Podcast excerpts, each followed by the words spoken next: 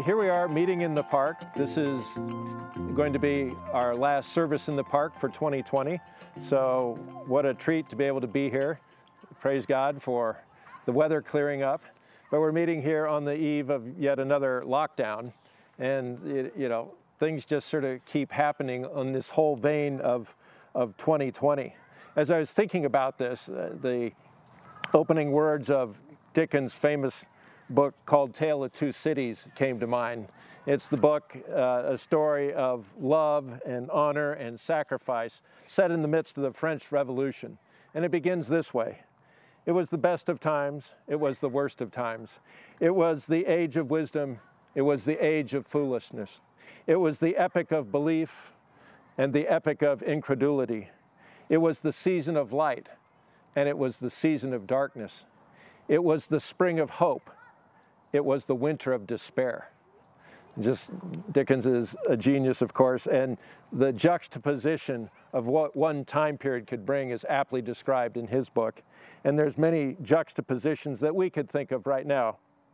You know, this is a, a time where I think we see, Lord willing, the light at the end of the COVID tunnel. And yet we're right on the verge of an increase in this surge and in this pandemic. We see we're in a time of Advent, but soon to be Christmas, where we celebrate long standing traditions. And yet we're in the midst of a culture that has an unprecedented level of change about it.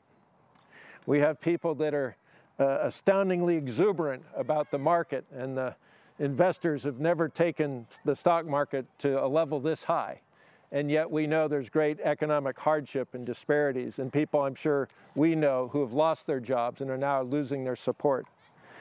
It is the best of times and it is the worst of times in one sense.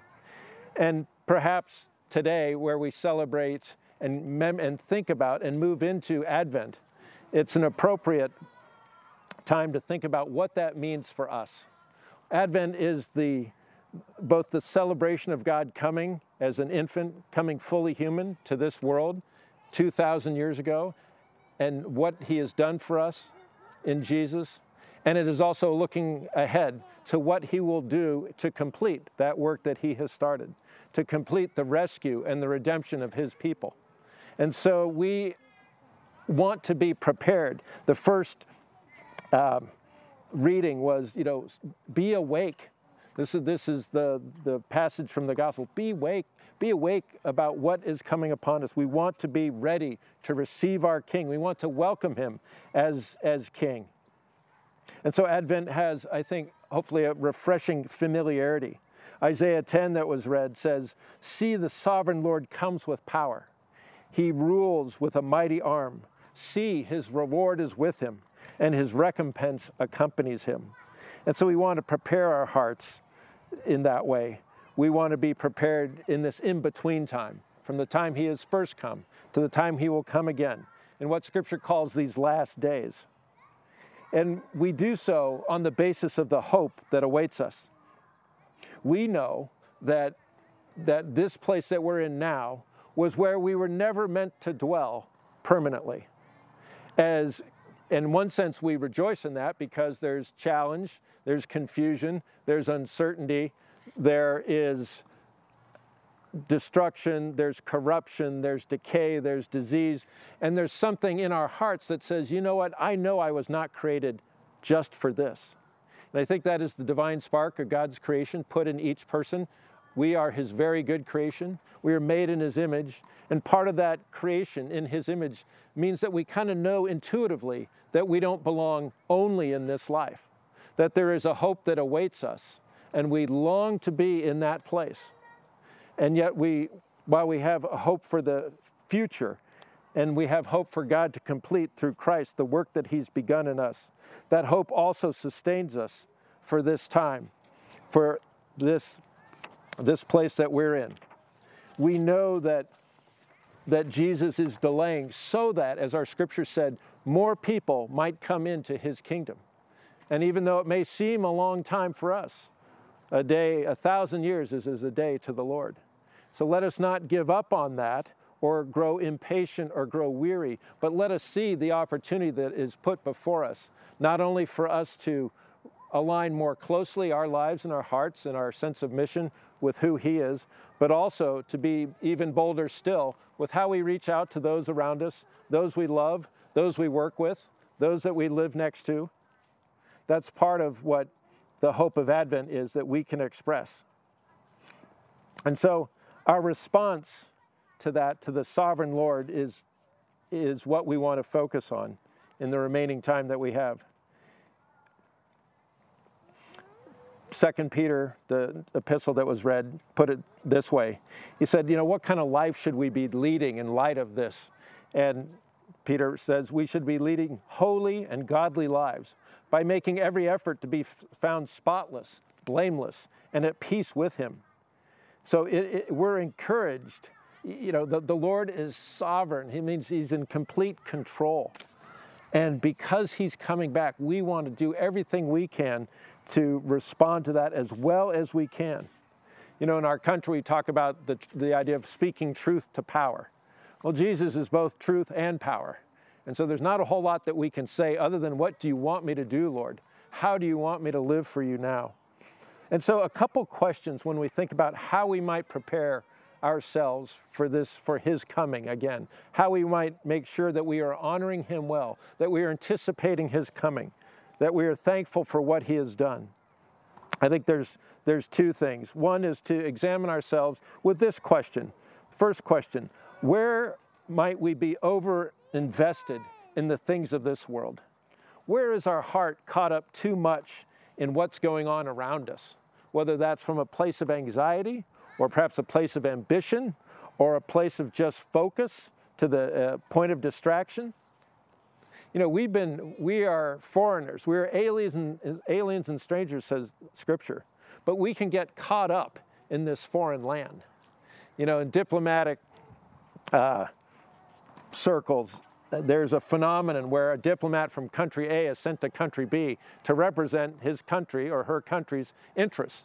But over time, as they are in country B long enough, country B's priorities start to rub off. They start to p- perhaps gain the ascendancy. And pretty soon they become less effective for the interests of com- company, country A that they are in fact representing. And they need to be either encouraged, uh, shorn up, or recalled. So any one of those things can take place. But that is something that we can experience too. This, in a sense, is the only world we've ever known. But being in this community, being together as the people of God and the family of God, is a foretaste of what we are actually called to be in this place, called to be in, in relationships that are not marred any longer by mistrust or by doubt or by fear called to be in a place where the insecurity because of a lack of provision or of disease or those things is no longer present. Called to be in a place in the presence of God where there is no more pain, no more crying, no more sorrow. That is what we are made for. That is the country, our country of origin, that none of us is, has fully seen. But the presence of God, His presence among us, His presence that will be manifest as we participate in his body and blood in a little bit. That is the, the pointing us in the direction that we are being called to and that Jesus will come and take us home to.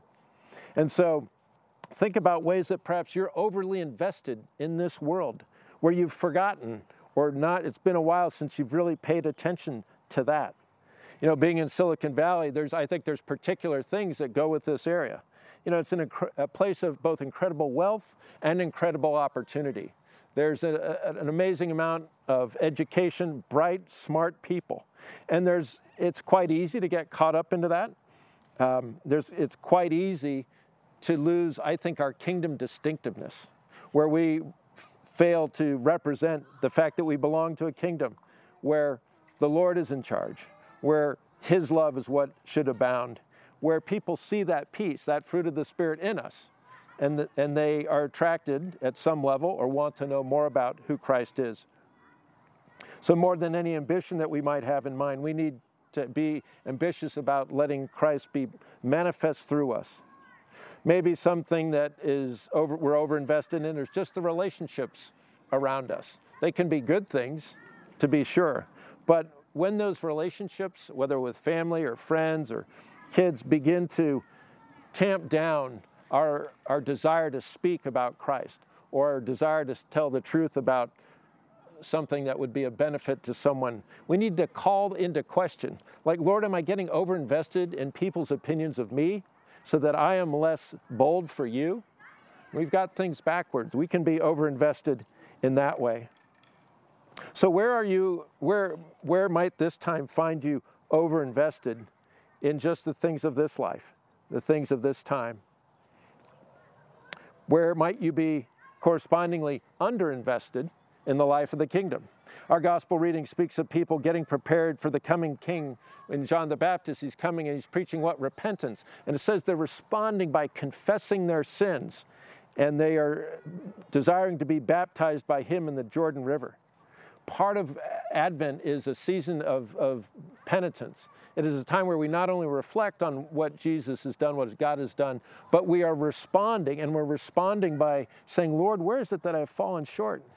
What, what are the places where I know I'm not aligned fully, where I'm holding back, where I'm maybe overinvested in this world? Show me what that is in my life. Help me to to know what that is. And in a kind of you know interesting way, this time of COVID allows us to see, allows us to create space, I think, to do that. You know, on one hand, you can say, you know, normal season like this, we're preparing to get together with family and friends. Uh, we bought two outdoor heaters that now are just going to be not used for a while, at least for the next month. They're getting rained on and maybe they're rusting, we're not sure. But we're going to have to look at that. The plans that we had have been disrupted. But that allows us to have more direct time with God, more direct time in His company, in His presence.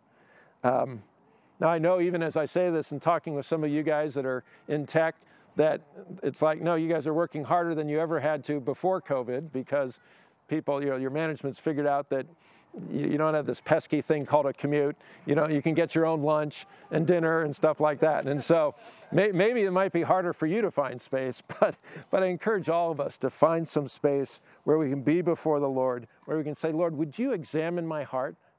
And in this unprecedented time, ask Him some unprecedented questions. Like, Lord, let me be real. Let me be really real with you. I don't want it. Sometimes we kind of ask him something. He, his spirit puts a spotlight on, we, on something we know uh, is just not right, and we just go, yeah, I got it, but I'm, I'm, I'm not going to deal with it. I'm just going to keep moving. This would be a time to deal with it. I don't know what that is for you. I know what it is for me. Uh, re- recently, you know, I, I've thought, in this year where we're where Holy Trinity is really getting gotten off the ground. Vicki is our very unpaid director of operations, and for many a day we're literally sitting across the table from each other on the dining room table, just sort of doing things and going back and forth. And me as a recovering type A, it can be kind of easy to descend into task mode. You know, like okay, let let do we, do we get that done? Is this done? How, how, you know, that kind of thinking. But but task mode, I've discovered, isn't really conducive to relational mode. It's not really a good display of love mode. And so as I think about that, you know, I thought, all right, Lord, I don't want, it's not, it's more important how we do things than what we do. And so I first began to pray about that just on my own, like, Lord, help me be more gracious, what Bishop Todd calls you know, practicing the non anxious presence of God. And then uh, over time, I'm just like, you know, what, I'm going to be full on up front with Vic. So during our morning prayers, we just, I pray this. I'm like, Lord, help me to be a blessing. Help me to be loving. Help me to be kind in all those places and not just to give myself a pass or not to think that that that isn't important. And so again, I'm not sure what that means for you, but ask unprecedented questions about how God is wanting to move more